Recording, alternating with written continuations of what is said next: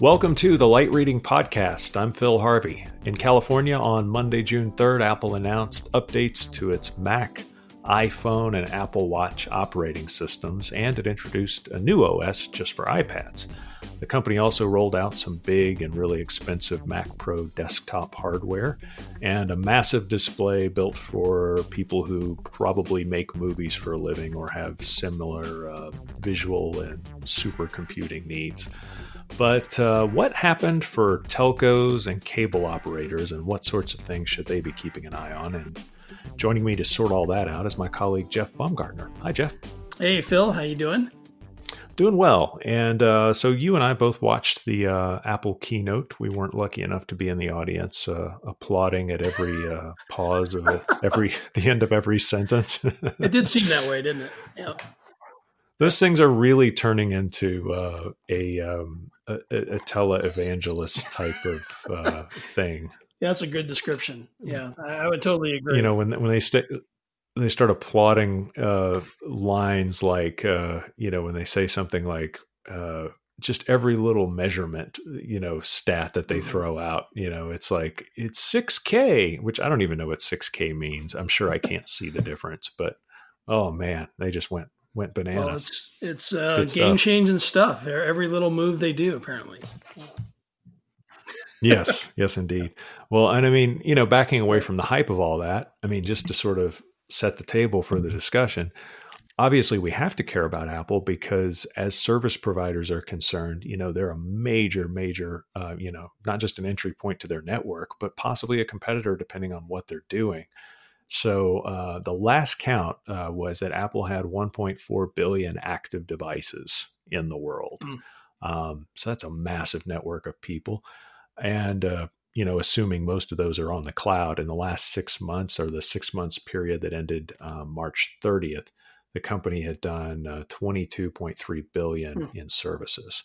And so that would include iCloud. So it is definitely um, a massive global service provider any way that you measure the company. Um, interestingly, you know, like I said, this is this was really more about uh, you know it, it's the Worldwide Developers Conference, so it's more about um, things that developers are going to sink their teeth into and sort of build out um, apps and services using Apple hardware and new Apple operating systems. But what did you hear that maybe uh, you know cable operators or telcos should uh, should should keep an eye on?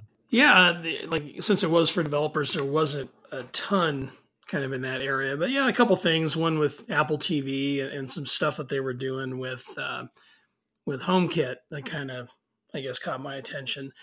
And uh, you know, the one thing that maybe had some interest to us, you know, in our audience had to do with uh, you know some new things that Apple introduced with respect to uh, the home network and, and kind of like with IoT security and, and uh, privacy. You know, privacy seemed to be something that they focused on uh, a little bit today. And uh, you know, the, the, one, a couple things stood out there. I mean, they had HomeKit secure video, they called it, and had to do with home security cameras. And, you know, the, the idea is the initial analysis of video that's captured on your home security camera, you know, it's going to be resident on your iPad or your HomePods or the Apple TV and, and, uh, you know, and, and kind of handle that analysis before kind of an encrypted version of it is of those clips are sent to your iCloud where I guess no one but you, including uh, Apple, you know, can, can see it. So it's just, just for you and even Apple can't see it. And then,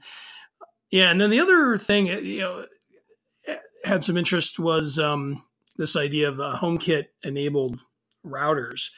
And they kind of referred to it as a way to automatically firewall off each of your accessories. And I'm assuming that meant, you know, different devices that are hanging off your, your home network. And and some of the initial partners were like Linksys Eero, which is part of Amazon now. And and they said the cable uh, operators applied routers were going to get involved too. I think Charter was the the one that they referenced at the event. Uh, so it kind of reminds me of some other efforts going on. Um, like Cable Labs has this similar thing called Micronets. That's kind of a project underway that would kind of throw your IoT device into uh, uh, like a um, a penalty box, you know, that, that, might be compromised or being hacked. And, you know, Comcast announced uh, something kind of like that in January called Xfinity xFi Security. Uh, it's kind of subscription based, but, you know, when you kind of put that together, it kind of plays up, I guess, the importance of, you know, security and privacy in the home network. And, you know, service providers are focusing on that. And so are the CE guys like Apple. Yeah, it's it's interesting. Um, the privacy thing, you're right. That was a big deal. Um, Tim Cook uh, and and and there was a, a, lot of applause lines around privacy, but mm-hmm. um, Apple seems to be really trying to, uh, you know, let's be honest, it's the market laggard in most of the things that it produces. But what it tries to do is kind of clean up and improve and optimize all the things that the people who got there first, you know, usually Amazon or Google, um, have maybe done a little bit too quickly or a little bit sloppy. Um, right. the, the home security example is a great one that you gave.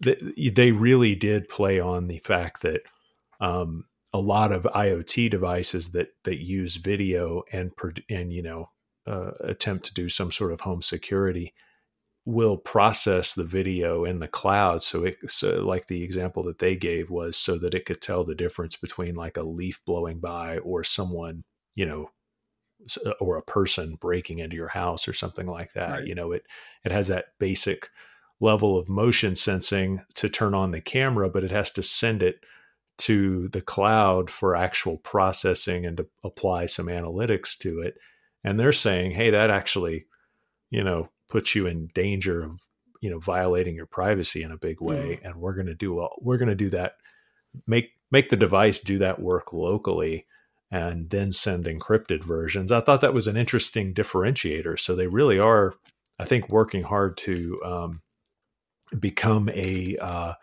a trusted provider of uh, iot related services and, you know, to be honest, I think that's something that HomeKit kind of needed because before I don't really understand why any developer would write anything for HomeKit. They just didn't really seem to have um, the device uh, breadth and reach that Amazon and some of the other companies have had. Right. Yeah, definitely not nearly as much. And, and yeah, it seemed like they kind of you know, kind of in the absence of that, we're going to kind of play up the yeah the security and the peace of mind yeah aspect you know of uh, mm. IoT and and uh, you know securing your smart home. Yeah, it seems like that's the you know like hey if we're going to hang our hat on something right now, let's do it on that and and because uh, you know I'm sure there's a lot of consumers out there that um, you know they they read the headlines and they get concerned you know of hey what's listening to yeah. me what what information what data is is secure, what's not. You know, is my uh, smart lock safe? You know, like there's a lot yeah. of you know, is it safe from hackers? I mean, there's a lot of uh, concerns you know that, that consumers might have now that they, they haven't before. Yeah. Yeah, exactly. And and it's so interesting that they're they're pushing, you know, not just in um, router security for the home, but also that sort of uh, you know how they handle information, not just from the devices, but even inside uh, the operating system. There were a mm-hmm. number of different sort of small little changes that they did to sort of allow people to do things like um, send uh, uh what do you call it? Sending a, a, it was like an anonymous email address or a, a uh, almost like a burner email address that would forward back to your real email address when you didn't want to give your email away to uh, certain mm-hmm. applications. Um, so you know, just making provisions in their uh, thing to give consumers ultimate protection uh, really put Apple in this sort of they put themselves up on this pedestal of like, hey, we we make great devices and we re- and services and we really really really care about privacy. Now, in my opinion, that really does kick open the door for service providers and cable operators to come into this space too. Um, let's take a quick break and we'll talk about that when we come right back.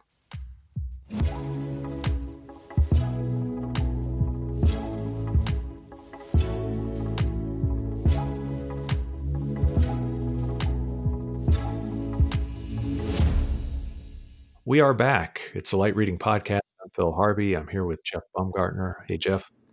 Hey, Phil. Glad to be back. Uh, so we are talking about Apple's Worldwide Developer Conference and all the stuff that happened. And as Apple set itself up to be sort of this uh, company that concern that you know is really acting on consumer concerns about privacy and consumers sort of losing control of video in their home and you know uh, information that they share with applications and things like that.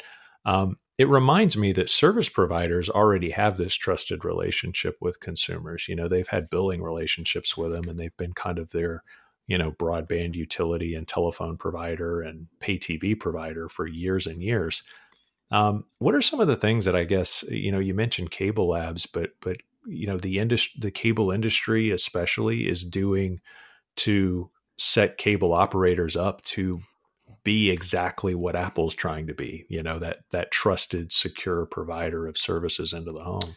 Right. Yeah. I think it kind of depends on on the operator, on kind of how far down downstream they are with it. Um, but uh, yeah, uh-huh. I think after you know, kind of starting off as you know, being that broadband connection into the home, you've kind of seen uh, cable operators and then some other ISPs try to you know, get more ownership of the the home network. You know, now that everything is connected by Wi-Fi for the most part in the home, and uh, you know, also trying to create a new revenue stream out of that, right? So, so kind of providing, yeah, yeah not just the uh, the modem, but you know, the the different access points and the mesh systems, and uh, they kind of manage the whole the entire home network. And you know, we've seen Comcast tried to take it to another level with uh, its XFi product. Um, yeah, and then um, uh, Charter, you know, is working on something as well, you know, where they're going to kind of have a uh, uh, kind of a smart home product that goes well beyond just the uh, the broadband connection. And, and we talked a little bit about my, you know, cable labs and, you know, kind of their mm. focus on kind of this new framework for IoT security. So, uh, and some other, a lot of other cable operators are kind of focusing on these areas, but mostly around, you know, whole home Wi-Fi and and uh, you know keeping yeah. kind of uh, the, the customer from going to retail to, to get some of these products and going to the cable operator. Yeah, that's the interesting thing. There's two there's two sort of uh, I guess lanes that they're that they're looking at. Like one is of course, you know, IoT and home security, sort of putting that in one bucket. And then the second thing is kind of very closely related is just that whole I don't know what, what you call it, but that that device management problem that all mm-hmm. homes seem to have and that kind of fall, falls in with home Wi-Fi because if you can provide, you know, really good home Wi-Fi, then you automatically can also provide, um, one would think, you know, a secure way to sort of uh, uh, not just monitor what devices, what your devices are doing, but also, uh, you know, maybe put them into groups and give them different kinds of permissions and things of that sort. Really doing right. kind of the uh, very basic level of network management. Um, it's really interesting that they're, you know, keen on this space uh, because they they sort of missed that first round. I think a lot of companies did in the service provider space. A lot of broadband providers did because um, companies like Eero, spelled E E R O, in, in, case I'm pronouncing it wrong. Yeah, um, yep. yeah they those guys, uh, you know, Amazon bought them, but a lot of uh, a lot of routers of that uh, home mesh network type came out around the same time, and every single one of them had their own way to sort of manage the home op, uh, kind of become your home operating system you know they would tell you how well your connection was doing and what kind of devices had joined your network and some of them even offered add-on security services um, and every time I opened my little Eero app on my thing, I was like, man, AT&T's got to be so jealous of this. like this is, right. they are doing so much over the AT&T connection that you know that the, that the company that actually provides the connection just never got around to doing i guess yeah i think uh, part of it too is um you know at least from like my vantage point is you know once you, know, you can kind of look out into the future and go well okay we're still getting gaining broadband customers but the rate of growth is going to slow down so uh, we have yeah. to start looking at other areas to kind of uh, continue to grow that business. And uh, you know, one mm-hmm. area is yeah, smart home, smart home security, IoT. Uh, you know, and, and and I guess at the same time, if you can get somebody to, you know, a, cons- a consumer to go to your system and suddenly all your IoT devices are all hooked into this service provider ecosystem, uh, I mean, it makes it just maybe that more difficult. excuse me to uh, you know look at another provider. You know, it's kind of that that stickiness right. thing. Yeah. Yeah, that's it. Uh, the the the more you can kind of lock people in in that it, in in a way that they you know want to be locked in, right? um, mm-hmm. It does help uh, help them secure revenue and and kind of keep it in place. Um, and I think that's what you know. That's what Apple's up to as well. I mean, that's what's so interesting about all this stuff is that every single service that runs on HomeKit um, is is either going to touch an Apple device or is going to take data and move it into the Apple iCloud. So it's like somehow they're they're going to have it associated. Every bit of software that Apple writes is going to be associated with locking you in as a customer and keeping you in that ecosystem. And man, to the extent that consumers trust Apple and say, hey, these guys have never screwed me over with my data, that's going to be a um, not just a good thing for Apple, but it's going to be a, a great little um, stick that they can use to beat on Amazon and Facebook and Google because they've all had problems. Uh, you know, like I said, they've all been more innovative in different ways than Apple, especially in the services space.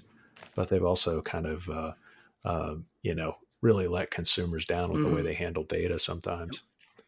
Service providers don't tend to do that as often. Um, they've been they've been, you know, by and large, pretty trustworthy.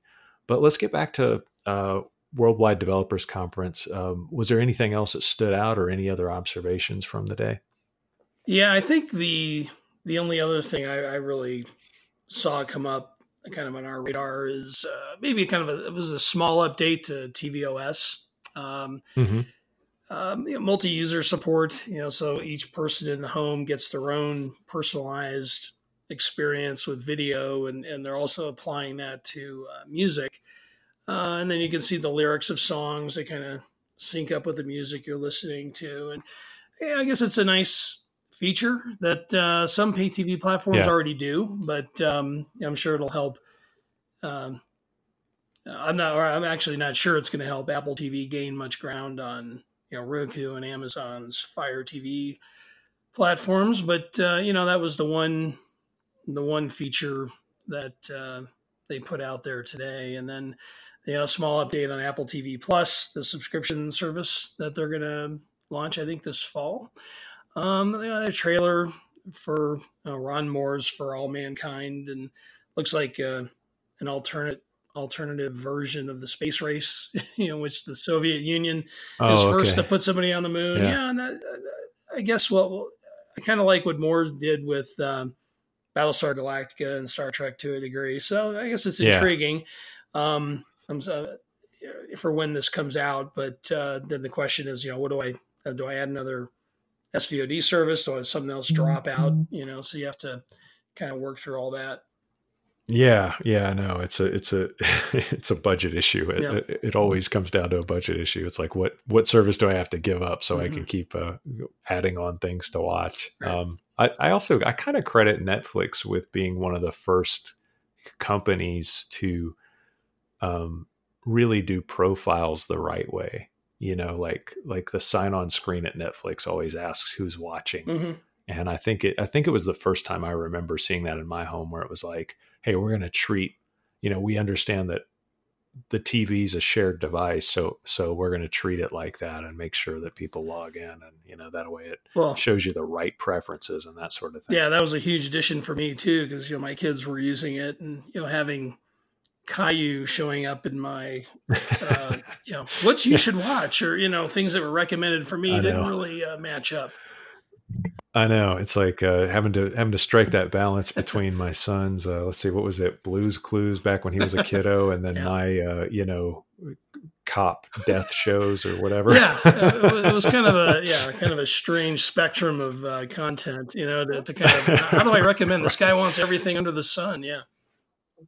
yeah, right. This guy he just watches anything. What a crazy person. Yeah. Um, yeah, it's very, very strange stuff. All right, well, I think we've we uh, on you know for our readers anyway. I think we've we've covered the the WWDC as as as, as well as we could have without uh, uh, making it uh, too uh, um, without without breaking into applause too many times.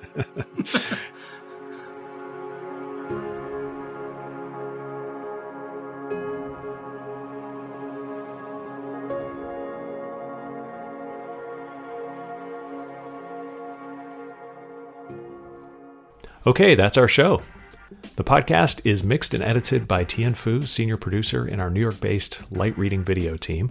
You can reach us by emailing editors at lightreading.com or follow Light Reading on Twitter. We're uh, light underscore reading. For the articles and research discussed in the show, visit lightreading.com and search podcast. We put all of our show notes there.